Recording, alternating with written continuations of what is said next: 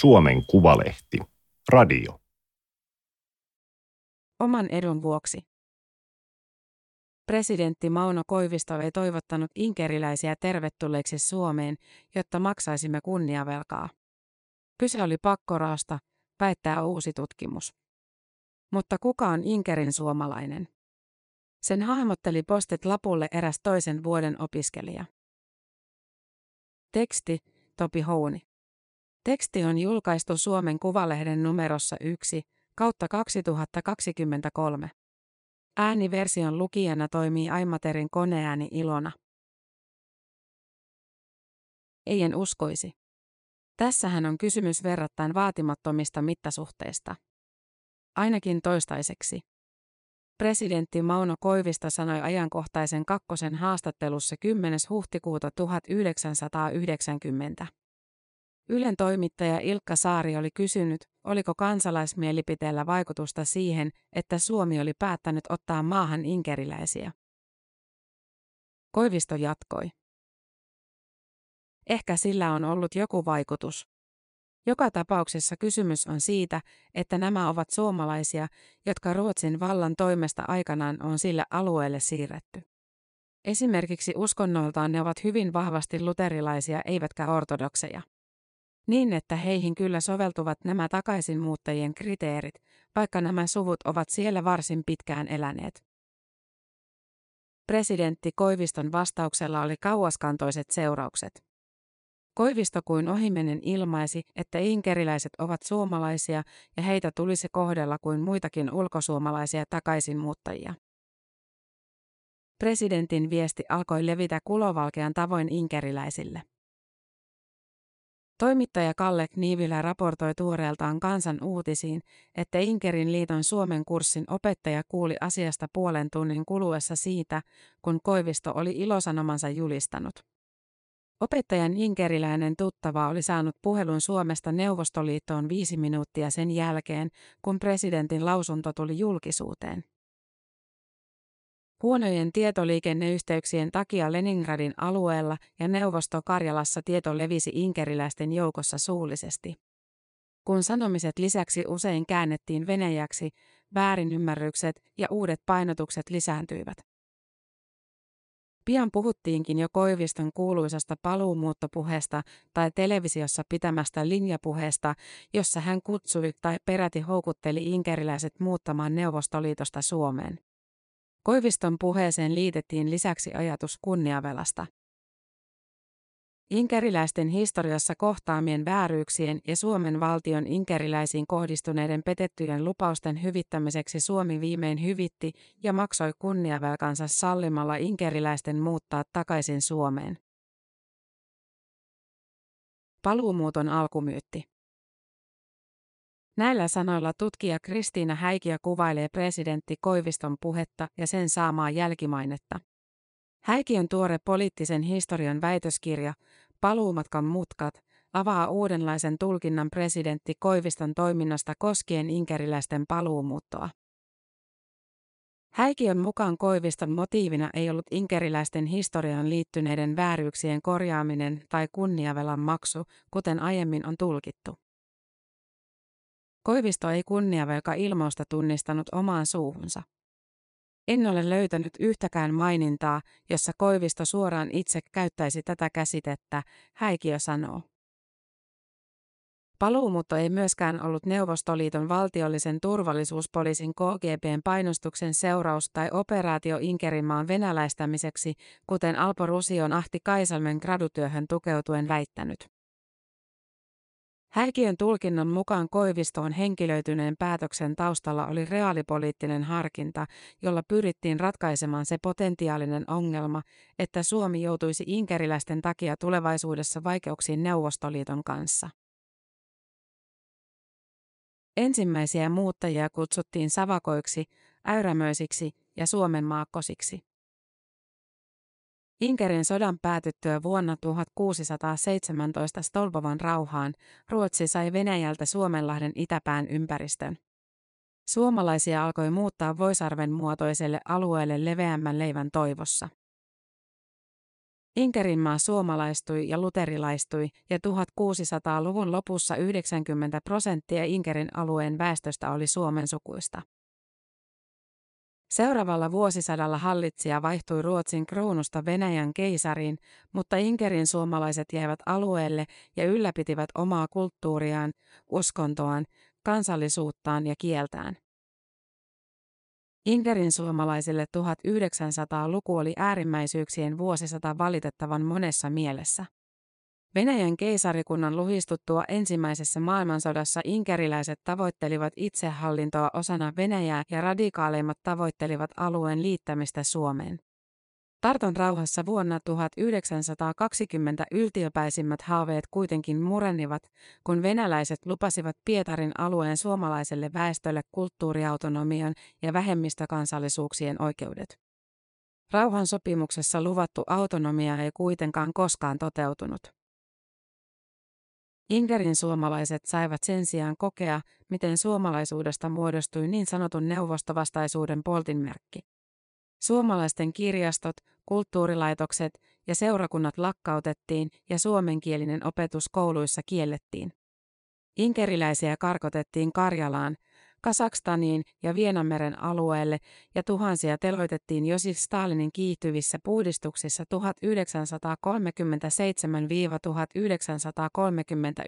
1937-1939. Inderin suomalaisia tuhottiin 1930-luvun aikana kaikkiaan noin 50 000, eli kolmannes koko sen aikaisesta väestöstä. Toinen maailmansota ja saksalaismiehitys mutkistivat tilannetta entisestään ja Länsi-Inkeri käytännössä tyhjennettiin inkeriläisistä. Suomen ja Saksan välisen sopimuksen mukaan suomalaisväestö evakuoitiin Suomen maaliskuun 1943 ja kesäkuun 1944 välisenä aikana. Kaiken kaikkiaan Suomeen evakuoitiin noin 63 000 inkeriläistä. Moskovan välirauhassa syksyllä 1944 Neuvostoliitto kuitenkin painosti Suomen palauttamaan inkeriläiset takaisin rajan toiselle puolelle. Reilussa kuukaudessa Neuvostoliittoon palautettiin kahdella päivittäisellä junalla reilut 56 000 siviiliä. Myös suurin osa Suomen armeijassa palvelleista vapaaehtoisista inkeriläisistä, joille oli luvattu kansalaisuus asepalveluksesta, palautettiin sodan jälkeen Neuvostoliittoon. Inkeriläiset eivät päässeet takaisin kotiseuduilleen, toisin kuin oli luvattu, vaan heidät asutettiin sisävenäjälle. Monia palaneita syytettiin maanpetoksesta. 1940-luvun loppuun mennessä teloitukset, karkotukset ja vankileirit tyhjensivät lähes 140 000 inkeriläisen kotikylät. Vasta 1950-luvulla Stalinin kuoltua sisäinen muutto sallittiin ja kyyditetyt ja karkotetut alkoivat palata kotiseuduilleen. Suomalaisuudesta kuitenkin vajettiin. Lapsille ei uskallettu opettaa suomea ja suomalaisen kulttuurin harjoittaminen oli vaikeaa ja jopa mahdotonta. Monen inkeriläisen suomalainen tausta hävitettiin tai häivytettiin taka-alalle sukujuurista huolimatta. Vaikenemisen aika päättyi vasta 1980-luvun lopussa, jolloin Neuvostoliittoa pyrittiin Mihail Gorbatsovin johdolla uudistamaan perestroikan ja glasnostin hengessä. Neuvostoliiton vahvistamisen sijaan uudistuspolitiikka kuitenkin edisti savijaloilla seisseen sosialistisen järjestelmän hapertumista ja voimisti kansallisia liikkeitä eri neuvostotasavalloissa. Vapaamman poliittisen ilmapiirin vallitessa myös inkeriläisten piirissä alkoi voimistua kansallinen itseymmärrys, jonka juurten nähtiin yltävän vuosisatojen taakse. Vankileireistä ja karkotuksista pystyttiin puhumaan avoimesti ja vajetusta suomalaisuudesta alkoi muodostua ylpeyden aihe. Kansallinen liikehdintä konkretisoitui kulttuuriseuroiksi, Inkerin liitoiksi, joita perustettiin keskeisimmille asuinalueille Neuvostoviroon, Neuvostokarjalaan ja Leningradin alueelle. Kun valta vuodesta 1989 lähtien vaihtui monessa maassa, myös inkeriläiset näkivät tulevaisuuden avautuvan heidän edessään. Innokkaimmat aktiivit alkoivat pohjustaa autonomiasuunnitelmia, jotka Tarton rauhansopimuksessa jäivät lunastamatta. Kristiina Häikiön tulkinta Koiviston reaalipoliittisesta järkeilystä liittyy laajempaan ulko- ja turvallisuuspoliittiseen tilanteeseen, jossa Suomi taiteili 1980- ja 1990-lukujen taitteessa. Häikiön mukaan Koivisto oli varhaisista vaiheista lähtien tietoinen kansallisesta liikehdinnästä inkeriläisalueella. Neuvostovirossa inkeriläisten kulttuuriautonomiasta keskusteltiin jo vuonna 1987 ja Suomessa tukipyynnöt erilaisille autonomiasuunnitelmille alkoivat lisääntyä vuosikymmenen loppua kohden. Myös ensimmäiset inkeriläiset saivat maastapoistumisluvan vuonna 1988 ja muuttivat Suomeen. Neuvostoliiton näkökulmasta kansalliset pyrinnöt raja-alueella nähtiin epämieluisina levottomuuksina, joita haluttiin pitää kurissa. KGBn Helsingin päällikkö Felix Karasev kertoi kesäkuussa 1988 suojelupoliisin päällikölle Seppo Tiitiselle, että vuoristokarapahin levottomuuksiin verrattavissa oleva tilanne saattaisi syntyä myös inkeriläisalueella, mikäli liikehdintään ja muuttotilanteeseen ei varauduttaisi korkealla tasolla. Kun Tiitinen keskusteli inkeriläisasiasta seuraavana aamuna Koiviston kanssa, Koivisto ehdotti, että mitä jos otettaisiin ne kaikki. Jos Neuvostoliitto olisi valmis antamaan heille muuttoluvan, Koiviston mielestä annetaan tulla, vaikka olisi mittatappioitakin, ovathan he suomalaisia.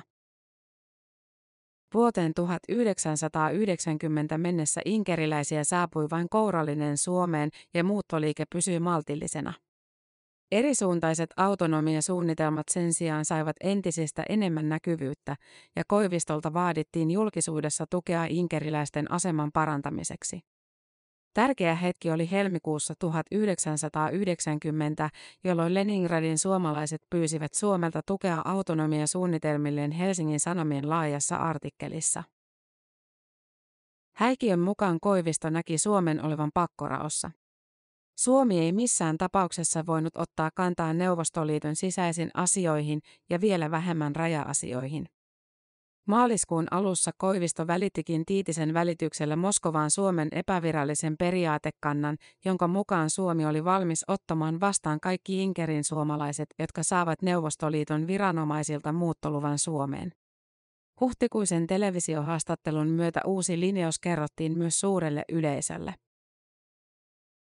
Koivisto katsoi, että Suomi ei voinut rohkaista inkeriläisiä sellaiseen, mitä ei voitu tukea. Ajateltiin, että Suomelle paras tapa päästä pälkähästä olisi se, että kaikki inkeriläiset voisivat muuttaa ulkosuomalaisina Suomeen, Häikiö sanoo.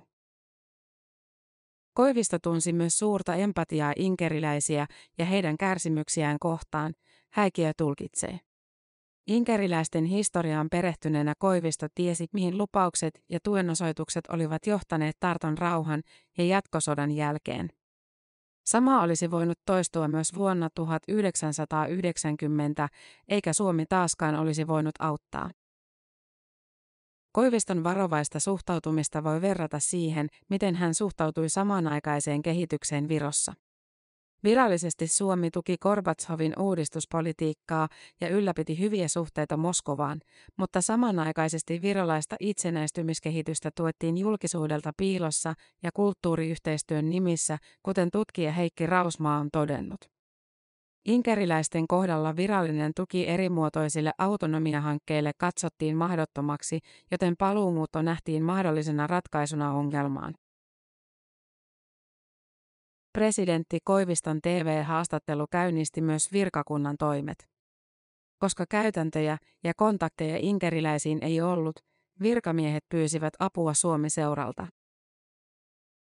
Seura oli aiemmin toiminut lähinnä Pohjois-Amerikassa, Ruotsissa ja Australiassa asuvien ulkosuomalaisten etujärjestönä, mutta 1980-luvun lopussa Inkerin suomalaisiinkin oli luotu kontakteja. Työministeriö tilasi toukokuussa 1990 Suomi-seuralta selvityksen Neuvostoliitossa asuvista suomalaisista. Työhön ryhtyivät seuran toiminnanjohtaja Martti Häikiö ja Juhana Aunesluoma. Aineiston kokoaminen ja selvityksen raakaversion kirjoittaminen lankesivat toisen vuoden poliittisen historian opiskelijan Aunesluoman tehtäväksi. Selvityksen pohjamateriaalina toimi ruotsin inkeriläisen Roland Rannefeltin kirjoittamat raportit. Hän oli 1980-luvun lopussa omatoimisesti kiertänyt inkeriläisten parissa kylästä kylään, kartoittanut heidän määräänsä ja samalla mahdollista halukkuutta muuttaa Suomeen. Ensimmäisenä työpäivänä Suomi seuran Mariankadun toimistossa odotti sekalainen kasa Randefeltin raportteja, lehtileikkeitä, kirjoja ja muuta materiaalia. Minulle annettiin neljä viikkoa aikaa koota aineisto yhtenäiseksi paketiksi, nykyinen poliittisen historian professori Aunes Luoma kertoo. Kesäkuu vierähti hänen osaltaan vimmaisessa kirjoitustyössä. Tallinna 5000, Leningradin kaupunki 6000, Petroskoi 5000. Inkeriläisten määrät perustuivat arvioihin eri alueilta. Selvitys täydentyi pala palalta. Juhannus jäi juhlimatta ja jalkapallon MM-kisat seuraamatta. Kesäkuun puolivälissä Häikiö ja Aunesluoma esittelivät selvityksen alustavaa versiota eri ministeriöiden virkamiehistä koostuneelle valvontaryhmälle. Arvio inkeriläisten määrästä ja muuttohalukkuudesta oli olemassa. Muistan, kun valvontaryhmästä vastattiin, että hyvä selvitys, mutta kuka on inkeriläinen? Meillä ei ollut alkuperäisenä tavoitteena kertoa tai selvittää, kuka on inkeriläinen tai suomalainen. Pyyntö määrittelykriteereistä tuli suoraan valvontaryhmältä, Aunesluoma kertoo. Suomalaisuuden yksiselitteisten kriteerien laatiminen oli vaikea tehtävä, koska inkeriläiset ja heidän vanhempansa olivat selvinneet niin moninaisia teitä 1900-luvun myllerryksistä. Osalla oli selvät sukujuuret ja asianmukaiset asiakirjat, toisilla välttämättömät dokumentit saattoivat puuttua. Osa puhui suomea äidinkielenään, toiset eivät sanaakaan. Osa oli pitänyt kiinni suomalaisesta kulttuurista ja perinteistä, toiset taas olivat avioliiton tai muun syyn takia täysin omaksuneet venäläisen identiteetin. Kesäkuun lopussa muutaman asiantuntijalausunnon ja oman yleisinhimillisen pohdintansa pohjalta Aunesluoma hahmotteli ehdotuksensa postit lapulle. Lapulla oli ajatus, että yksikin suomalaiseksi todennettu isovanhempi riittäisi paluumuuton perusteeksi. Oisko se vaikka näin, kysyin Martilta ja näytin luonnostelman lapulla. Martti oli samaa mieltä ja hyväksyi sen, mutta halusi vielä, että laitamme nimikirjaimemme ja päiväyksen paperiin, Aunesluoma kertoo. Loppuraportti, Suomalaiset Neuvostoliitossa, luovutettiin siirtolaisuusasian neuvottelukunnalle kesäkuun lopussa. Selvityksessä arvioitiin, että Neuvostoliitossa oli virallisesti reilut 67 000 suomalaista, mutta mahdollisesti jopa 100 000, joista 35 000 oli potentiaalisia Suomen muuttajia. Suurin osa mahdollisista palaajista, jopa 90 prosenttia, arvioitiin Inkerin suomalaisiksi. Raportista suositeltiin, että paluumuuton osalta suomalaisuuden tai Inkerin suomalaisuuden määrittelemisessä tulisikin noudattaa suhteellisen väliä kriteerejä. Esitettiin, että suomalaisiksi lasketaan kaikki Inkerin suomalaiset, Pietarin suomalaiset, Amerikan suomalaiset tai muut Suomesta muuttaneet sekä heidän jälkeläisensä. Jälkeläiseksi katsottiin sellainen henkilö, jonka isän tai äidin vanhemmista yksikin kuului edellä mainittuihin ryhmiin. Raportin ehdotuksen mukaan henkilön tuli pystyä todentamaan suomalaisuutensa Neuvostoliiton sisäisen passin, syntymätodistuksen tai vastaavan dokumentin avulla. Rajatapauksissa suomen kielen taito ja etninen samastuminen suomalaisiin voitiin katsoa eduksi. Kiihtyvää inkeriläisten paluumuuttoa hoiti työministeriö, joka puutteellisen lainsäädännön takia alkoi myöntää paluumuuttajille oleskelulupia etnisen taustan perusteella. Ohjenuoraksi otettiin 22-vuotiaan opiskelijan alun hahmotelma suomalaisuuden kriteereistä. Selvitys julistettiin salaiseksi, koska sanaparia Neuvostoliiton suomalaiset ei saanut painaa eikä käyttää. Selvityksen epävirallinen monisteversio kuitenkin levisi virkakuntaan, ja sitä käytettiin apuna 1990-luvun alkuvuosina, kun virkamiehet tulkitsivat oleskelulupiin liittyviä kriteerejä. Suomeen on muuttanut vuonna 1990 alkaneen paluumuuton jälkeen 30 000-35 000 inkeriläistä perheineen. Neljässä viikossa kyhätyn selvityksen arvio muuttohalukkaiden määrästä osui lähes täysin oikeaan. Oikeastaan vain muuttotahti oli lopulta verkkaisempi kuin uskottiin. Oikeaan osui myös selvityksen muistutus suomalaisuuden vaikeasta määrittelystä sekä Koiviston pahaenteinen pohdinta mahdollisista mittatappioista. Jo 1990-luvulla Suomeen palasi paljon henkilöitä, joiden vanhemmat tai esivanhemmat eivät ole koskaan asuneet Suomen alueella. Kristiina Häikiön mukaan paluumuuttajina on tullut paljon venäjänkielisiä, jotka olivat ja ovat yhä identiteetiltään venäläisiä, eivät inkeriläisiä tai suomalaisia. Osittain tästä syystä meille on syntynyt venäläinen vähemmistö, Häikiö sanoo. Lisäksi lupakäytäntöihin ja asiakirjoihin liittyy alusta lähtien myös laajamittaista korruptiota. Päättäjät kuitenkin heräsivät epäkohtiin vasta vuonna 1998, jolloin paluumuuttopolitiikkaa kiristettiin, sekä 2002, jolloin asiasta käytiin laajempi ja kriittisempi keskustelu. Paluumuutto sai kuitenkin jatkua vuoden 2011 lopettamispäätökseen ja heinäkuun 2016 siirtymäkauden päättymiseen asti. Suurissa linjoissa Suomi ja erityisesti Mauno Koivisto toimivat häikiön mielestä oikein. Koko kylmän sodan jälkeisen ajan 1990-luvun alussa määritellyt rajat ovat aiheuttaneet kiistoja Venäjän ja entisten neuvostotasavaltojen välillä. Transnistria, Vuoristokarabah, Etelä-Ossetia, Abhasia, Donbasin alue ja Krim ovat joutuneet toimimaan varoittavina esimerkkeinä. Viimeistään Venäjän aloittama hyökkäyssota Ukrainassa helmikuussa 2022 osoitti, että rajojen väkivaltaiseen muuttamiseen tähtäävät sodat ovat edelleen mahdollisia Venäjän lähialueella. Mikä tilanne olisi nyt, jos Neuvostoliiton hajotessa olisi erehdytty käyttämään hyväksi Venäjän heikkouden tilaa, Häikiö pohtii.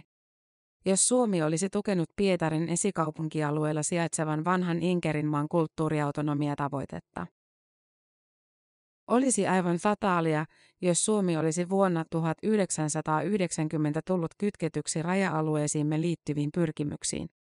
Puhumattakaan, että suunnitelmat olisivat toteutuneet, Häikiö sanoo. Kirjoittaja on poliittisen historian väitöskirjatutkija Helsingin yliopistossa. Tämä oli Suomen Kuvalehden juttu, oman edun vuoksi. Ääniversion lukijana toimi Aimaterin koneääni Ilona. Tilaa Suomen Kuvalehti osoitteesta suomenkuvalehti.fi kautta tilaa.